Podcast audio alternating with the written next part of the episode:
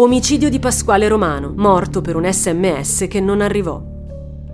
Pasquale Romano, da molti conosciuto come Lino, e Rosanna vengono da due famiglie per bene e vivono un felice fidanzamento. Stanno addirittura pensando al matrimonio e aspettano solo una maggiore stabilità economica per realizzare il loro grande sogno. La sera del 15 ottobre Lino è passato a casa della sua fidanzata, nel quartiere di Marianella, per un saluto fugace prima di andare a giocare una partita di calcio con i suoi amici. Uscito dal portone e salito a bordo della sua auto, viene però raggiunto da alcune persone che stazionavano sotto il palazzo e che gli scaricano addosso una serie innumerevole di colpi di proiettili. Quell'impressionante sequenza di spari allarma allora Rosanna, che si precipita fuori dal portone e che apprende la terribile notizia della morte di Lino. Il giovane però quegli uomini non li aveva mai visti, come i killer, non avevano mai visto Lino. Si trattava infatti di un terribile caso di scambio di persona, un errore degli assassini che quella sera avrebbero dovuto giustiziare un altro uomo e che uccisero per sbaglio un innocente.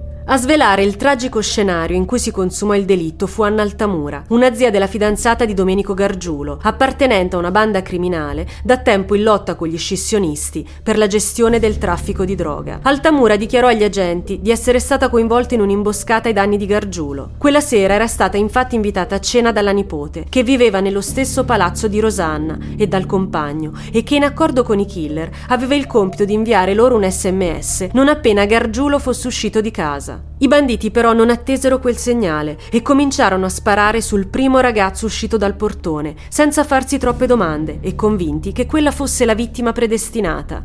Mandanti ed esecutori finirono presto in manette e giustizia fu fatta. Da uno degli assassini saltò fuori un'assurda spiegazione sul perché continuò a sparare sul Lino anche una volta resosi conto che stava facendo fuoco su un innocente. L'uomo infatti rispose agli agenti dicendo Io quando poi inizio a sparare non mi fermo più.